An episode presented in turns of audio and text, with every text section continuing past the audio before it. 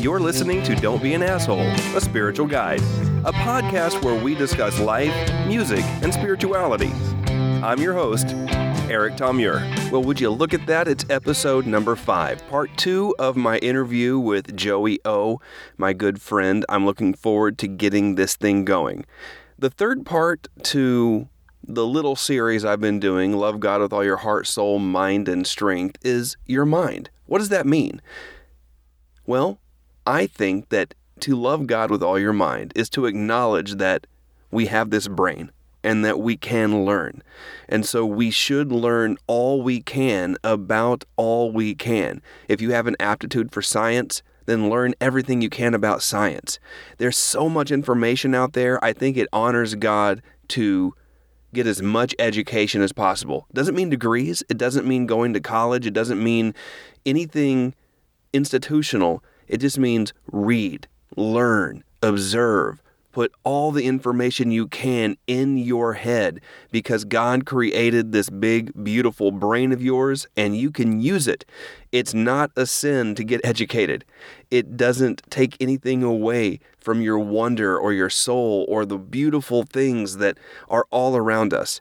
So I say to love God with all your mind means to learn everything you can about everything you can, and then that honors God. All right, let's keep going. I'm excited to begin a brand new segment this time, and it's going to be, I don't know, until I decide not to do it anymore. It's called All Time 10. All Time 10 is basically my personal top 10 list, and it's going to be every week something either incredibly broad or ridiculously specific. Uh, for the next few weeks, I'm going to be breaking down the different segments of my favorite players in a classic rock five piece band, you know, drummer, bass, rhythm guitar, lead guitar, lead singer. I'm going to start with the drummers and we're going to work from there. And it's going to be my list, my who I think is the best, starting with number one, going down to number 10. I'm not going to go backwards, I like to go forward. Number one is John Bonham from Led Zeppelin, greatest drummer in the world, in history no one better. Number one. Number two would be Ginger Baker, and he's way, way up there. He would be 1B, but I, when I watched his documentary on Netflix, turns out the guy was such an asshole that nobody really wanted to work with him. So there you go, number two. Number three is Charlie Watts from the Rolling Stones. The dude was a human metronome, never missed a beat, kept timing. Watches don't keep time better than Charlie Watts. Number four will be Mitch Mitchell from the Jimi Hendrix Experience he might not be as a complete drummer as the others on the list, maybe even below him, but his work on the snare drum, just listen to Jimi Hendrix's song Fire and tell me that Mitch Mitchell isn't an amazing drummer. Number five for me is Keith Moon from The Who, amazing. Number six is Ringo Starr. Just keep it simple, stay in the pocket, be creative. Every song's a little bit different. Super awesome. Number seven for me is Neil Peart from Rush. Um, Neil Peart and the next guy on this list, Alex Van Halen, might be higher on the list, but they didn't get started until the late 70s. They're more considered 80s guys, but they got started and had really good, good, amazing albums in the late 70s. So seven is Neil Peart, eight is Alex Van Halen, number nine is Stewart Copeland from The Police, number 10 is Bill Ward from Black Sabbath. All of these guys are going to be in the fantasy rock draft that I'm going to do in a few weeks. You want to be a part of it? Hit me up in the Instagram direct message. That's Don't Be an Asshole, a spiritual guide, all one word. Looking forward to it. All right. What a moment. That's Something awesome. to hold on to for the rest of your life. Yeah. Yeah. I've heard it a million times, but I've never heard it from you. That's awesome. You know, and I think that's spiritual, man. Jesus, you probably heard this a million times. Yeah, I have, but I've never heard it from you before. I love it. That's awesome. That Or- awesome. You know, just to anybody in the world. You know, you've probably said a lot of things to a lot of people, but when you say it, when you say you matter to somebody who's never heard it before, Yeah. it makes an impact. Yeah. It's that freaking starfish you throw back into the ocean. It made a difference. It makes an impact. And I will never forget that story as long as I live. It's that's the kind of stuff that keeps me going. Be- yeah, go ahead. That that that's exactly what uh one of the things that I've been reflecting on this last couple of years since Cityscape closed, which is is just at what point in that person's journey did you make it you know contribute to their their journey and, and them coming into belief or coming into faith and so many people so many pastors so many individuals so many churches feel like well we're not a 300 or 3000 people but that doesn't mean you didn't contribute to their journey at Yeah. some point you weren't the person like you said you know i never heard it from you you know you may have played a, a, a part in their journey so Yeah, man. Yeah. Yeah, so that that was uh, impactful to me and I mean the Beatles are my favorite band of all time.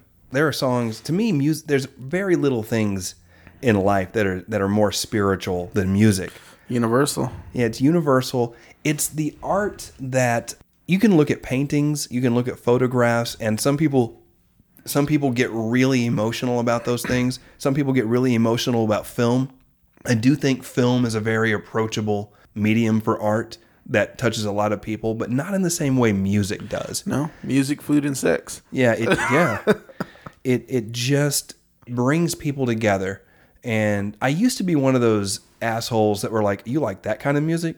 Um, that's not real music. Let me introduce you to real music." Yeah. But now I'm at the point in place where I'm like, I am so glad you have something that moves your soul. Yeah. I'm not going to download the new Drake album. I don't care if all 25 tracks are in the top 100. You and me both. I'm not Yeah. doing that. Yeah. And I'm not hating on Drake. I just I'm not a big hip hop guy. Yeah. When someone like when I saw uh, behind the music on uh, Ice Cube, a VH1 behind the music, I was like, oh, okay. I think this guy's pretty cool.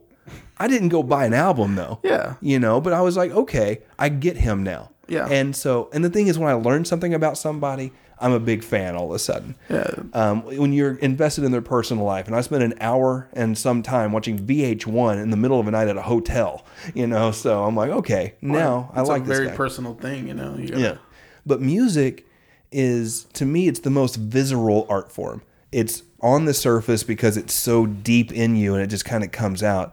And for me, there are certain songs that take me back every time I hear it, even if it's just for a brief moment. The song will come on, and at least for a second, I'm automatically transported to a part in my past. Do you have anything like that? Where you hear a song and it always takes you to the same memory? Man, there's so many songs like that that uh really hit me. Um I would think probably I'm a huge uh, Wu Tang fan. I'm a huge Method Man fan, and so uh, probably uh, "You're All I Need" with Method Man and Mary J. Blige. Oh, wow. Um, That that kind of rendition that they did uh, really just it, it's just amazing. Um, my wife and I both love it. It just I think it represents uh, a a point in time in our relationship. And uh, just everything that he's talking about, and, and how your spouse, your significant other, your loved one has, uh, how special they make you feel, um, and and the different type of person that you become with them. So yeah, that that song really just uh, anytime that song comes on, you can guarantee it. My wife and I are are singing. She's singing the hook. I'm doing the lyrics in the car, and when we're having a full out karaoke in the car. So So it takes you back to early part of your relationship. yeah, When did that uh, song come out? I would have to say, uh, I would have to say early '90s. I, I'm, I'm thinking around '94, something Okay. like that, '95. Yeah, the song I'm thinking of right now um, that always takes me back. I, I love the song. It's a kind of a weird song. It came out in 1971. It's called Lola by the Kinks. Okay. The song is about a guy goes to a bar, picks up a woman. It's not a woman, it's a man. Oh, And wow. It's a kind of a funny song, you know, and the know what? I think because it's heard based on a true story. The uh, producer for the Kinks went out and he danced with this girl all night long, and then he noticed stubble like when the lights hit her a certain way, and he's like, "Oh, okay." And it was a funny song because it was an accepting song, you know, and it was a song that, hey, you be you, is kind of the thing. But the last line of the song, and I was this what the memory that comes to my head with this song is I was listening to it in the car with my youngest brother Will when he was like 10 and he's 30 now 31 years old now. So this is 21 years ago. We were driving around in my car and that song was on and he was just jamming out because he loves music too. He loves all the, about all the same music i do. And it gets to the very last song. It's like i'm not the world's most masculine man but i know what i am and I'm glad I'm a man, and so is Lola. And he looked right at me and just had this look of like, what the hell, you know, on his face. And I looked at him. I'm like, yeah, it's the first song about a transvestite that you know made popular radio. And he was like, what is that? You know? And I'm like, oh, okay. Let me explain to you what that is. And so that was his uh, foray into what what that is. But I I just always even if I if even if I don't think of that memory for a while during that song, as soon as it gets there, I always think of my little brother when he was like 10 or 11 years old Yeah. and think of that moment and the look on his face and it's it's a good memory. It's a moment. It's a moment in my life, and I have dozens and dozens of uh, other songs. I'll go ahead and uh, tell another one. When I first went to the Bible college we went to, I wasn't familiar with a lot of worship songs. You and me either. Yeah. Um, there was one they always played Ancient of Days. Ancient of Days. They played it every day for like two months in chapel. Like And a the- radio station playing yeah. it out. But the thing is, they they had a different worship team every day. Yeah. So it wasn't like the same people. It was this, this, the different worship team thought that was the song that we needed, and I, someone walked by my dorm room one time when I was playing guitar, like one time, and they're like, "Oh, you're pretty good." I was like, "Okay," and they're like, "Do you want to play with us in chapel tomorrow?" And I'm like, "Okay, sure." And then I got asked to play like all the time. And finally, I'm like, I don't want to do this anymore. Oh man, I played it differently every time too. I was like, no, thank you. Oh man, that's crazy. So, what else is happening in your life right now? Nothing, man. Just um, trying to get by. Thinking about moving back to the IE, um, where it's a little more affordable than LA. Man, you kill yourself out here trying to just make it. Getting ready to start thinking about at least preparing myself myself emotionally. Been preparing myself emotionally the last two years about getting back into ministry and planting and and all of that. So um, just working through the the idea of that. I mean, up till up until three days ago, we almost moved back to Texas. Like on like like that. My wife had a transfer ready. We were ready to go for her job. We were ready to go. Had the money to move, and we were just like. Uh, me anyways, I was just like, I'm a Cali boy. I can't do it anymore. I need, I need to stay right here. And so, just uh, working that all out. Yeah, there's a lot to work out. My wife and I have been kicking Oklahoma around again, Mm. just because it's so cheap Yeah, exactly. and all of our family is there. exactly. But We've been we've been we've gone back from Chicago, Texas, stay in California. Chicago, Texas, at one time Vegas. The last two years we've gone through that cycle probably about good three times, 4 times, and you know, finally settling. Hopefully, we're settling. Every time we say we're like we make a decision, give it a month or so, and we're just like start kicking around that idea again. for me, I, I resigned from ministry two years ago.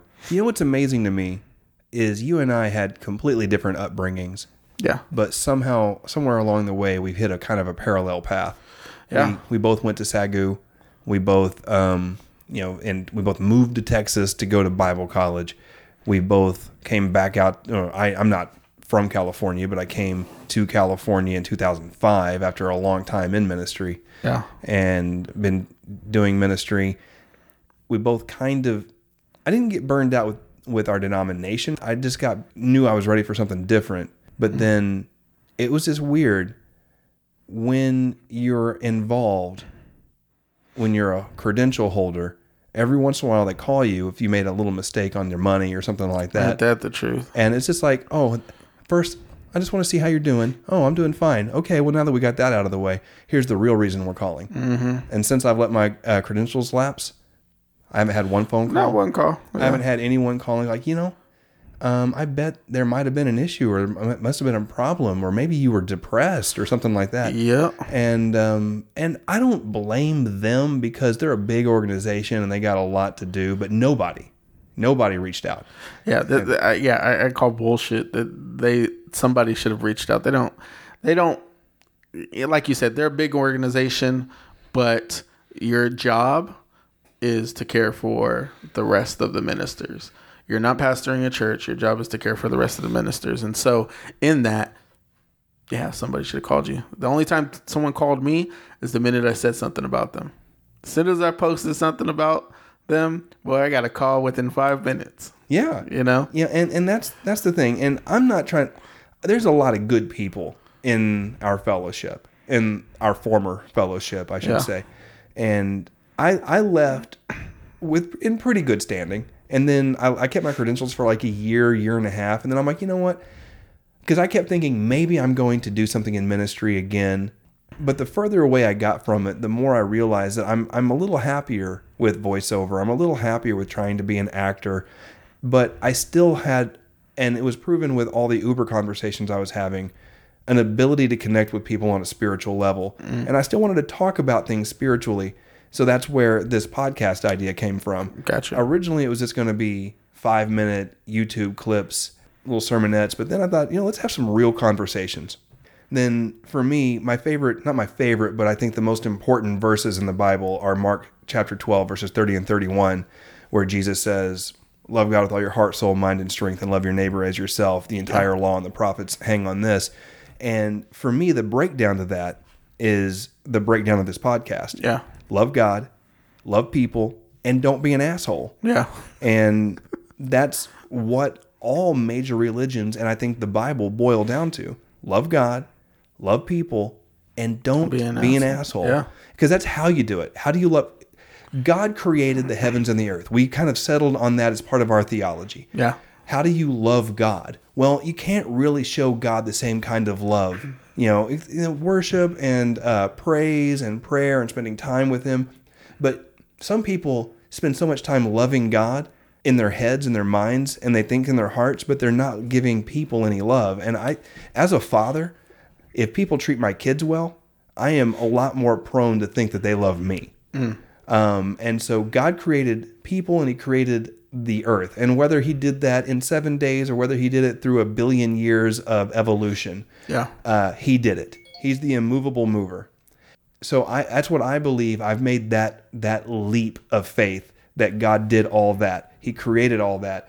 The best way I can show love for God is by taking care of the planet He created. Because in Genesis He says you have dominion over it. Doesn't Yeah. mean you should trash it. Yeah. You know, because I think some people think, well, I have dominion over it. I can do whatever the hell I want to with it. Nope. But I, I recycle. You know, I I when I see someone litter, I'm like, what the hell, dude? And I, I try to go get it if I can. Yeah. Um, and then I give them the look, you know.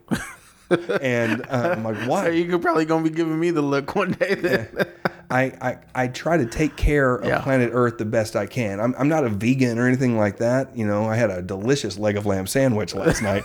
Um, but so I mean, I may not be the most sustainable person, but I believe that sustainability is important. And that's part one. Part two is loving people. God created people. We're supposed to take care of them. How do you love people? And that's where the third part comes in. Start out by not being an asshole yeah. There it is. Because sometimes people are just thoughtless and selfish. And to me, that's what being an asshole is. Being an asshole isn't being Hitler, Yeah. you know, that's being evil. Being an asshole is just being thoughtless and careless and selfish. And we're, and we all are. Yeah. Everybody is, but we should mitigate that the best we can by looking at the world, looking at people, and just trying our best. We're going to fail, but let's try our best just to not be assholes. Yeah, it's that that is exactly it. I mean, I, I tell my wife so often, you know, part of my my journey since you know everything we've gone through, and several other people and multiple people have gone through with the fellowship we were a part of, the denomination we were a part of, uh, has created this anger and and uh, in me, and and I've I've started to realize that you know over the last couple years, like I lose I almost almost embarrassed to say I lose hope in humanity almost every day. Like I see them do something so selfless or so inconsiderate of other people or a group of people or you know as we started out with our conversation earlier politics and just I lose hope in humanity all the time. Like why would you do that to someone else or why wouldn't you do that for someone else? How could you be such so self-consumed such an asshole such a jerk so inconsiderate of other people that you would do any number of things You yeah. know? Well, that kind of leads into like my last question, how I want to end the podcast with politics the way it is, with knowing the things we know scientifically, politically, knowing, you know, the way people are. Why are you still leaning into spirituality? Why do you still believe what you believe? You know that that's a very difficult question for me at this point in my in my faith journey. I like to use it that way because it's I've learned that it's not a destination, unlike so many people, which in the evangelical world, which is like you get your your list of doctrines in order and you're set. Fire And- insurance. Yeah, exactly. And you're set. fire insurance. yeah, and you're set. You know, and and we assume it's that way, but it- it's so much more. It, it's this journey that entails um, a lot of hurt. Unfortunately, entails a lot of ups and downs. At this point in my journey, the the reason I'm leaning into uh, my spirituality um, is is exactly what you're saying is is the asshole part of people and um, and what what I mean by that is that I've I've come to a point in my faith where I'm starting to realize more more of the importance of the social aspects of it than the sacramental aspects of it, the liturgical aspects of it, all of those types of things that we observe uh, in services. And I'm realizing that there's more significance to a degree in the uh, the personal aspects of not just not being an asshole to people, but helping people advance their lives and move further. And so at this point, I, I think the only reason I'm leaning into spirituality is I feel a sense of not just obligation, but a heartbreak for um, some of the things I see people having to endure. Um, things that myself I've had to endure and seeing others people as having now having to endure. And I want to be help, a solution, an encouragement to that. I think that is part of what's obligated of us as a believer, as a Christian, as a whatever you want to call yourself. I think that's what God obligates of us. I think the problem is we've gotten so caught up in our, as we said earlier, our doctrine, having our fire insurance, and really caught up in our egos and Yeah. our, and to put pastors out there caught up in securing that check, unfortunately, that we're unwilling to change certain things that are actually going to be more of a benefit to people than conducting services. Yeah. Of course, corporate worship is a wonderful thing to be a part of in whatever system that you choose to be in. I really enjoy a, a good liturgical uh, situation, you know. me too. But I, I'm, I'm going to butcher uh, what she said, but there's a stand up comedian uh, named Taylor Tomlinson I saw on uh, Conan, or I saw on YouTube off of Conan. Gotcha. And she said something about still believing in God, but probably because she just has so much time invested in the in the belief. Because if there's no God, she told the wind a lot of secrets, hmm. and so I just always think about that. It's funny. So we do have a lot of our time in our past invested into this idea, but I I still lean in because of the experiences I've had. You know, I know that there is something bigger than me out there. I probably at some point misinterpreted part of it, of God, of the entire faith story, but I'm going to keep leaning into it anyway. And hopefully, that grace that we believe in so much is big enough to cover any of my theological inconsistencies. And I'm going to have the grace to allow God's grace to cover somebody else's theological inconsistencies Yeah. and hope that uh, you know we can all get along while we're here. Yeah, I mean, I think you know part of what I just said in reference to my why I still lean in is is you know a lot of people who don't believe say you know you're just have this faith because you're scared of the afterlife or what may come after or whatnot, and I and I think part of my belief still is that I see so much hurt. I see so much damage. I mean, I got to believe that that hopefully there'll be something to resolve to heal to all of this pain, hurt, tragedy. And I, I think we need it here on earth more than we do in the afterlife. Mm. You know, we Yeah. need that relationship. We need that counselor Yeah. more in what we know exists. Because people are like, oh man, some people, they talk about the afterlife and their hope, their entire hope is heaven. And sometimes I'm like, wouldn't it be great if there was nothing after? Escapism. Yeah. If it was just a dirt nap forever. And that would not be scary to me. Some people think that would be way too scary, and the thought of heaven is the peace. The thought of heaven and hell is pretty anxiety ridden to me. Yeah. Um, I believe in heaven, which is probably why I have anxiety. Yeah. Um, oh, I hear you. I'm right there with you. I'm right there with you. So I don't believe that once you die, that's it. But I think what what a relief it would be, you know, if you if that was true. Yeah. Now, of course, I'm saying that out loud and hearing that, I'm like, eh, maybe not.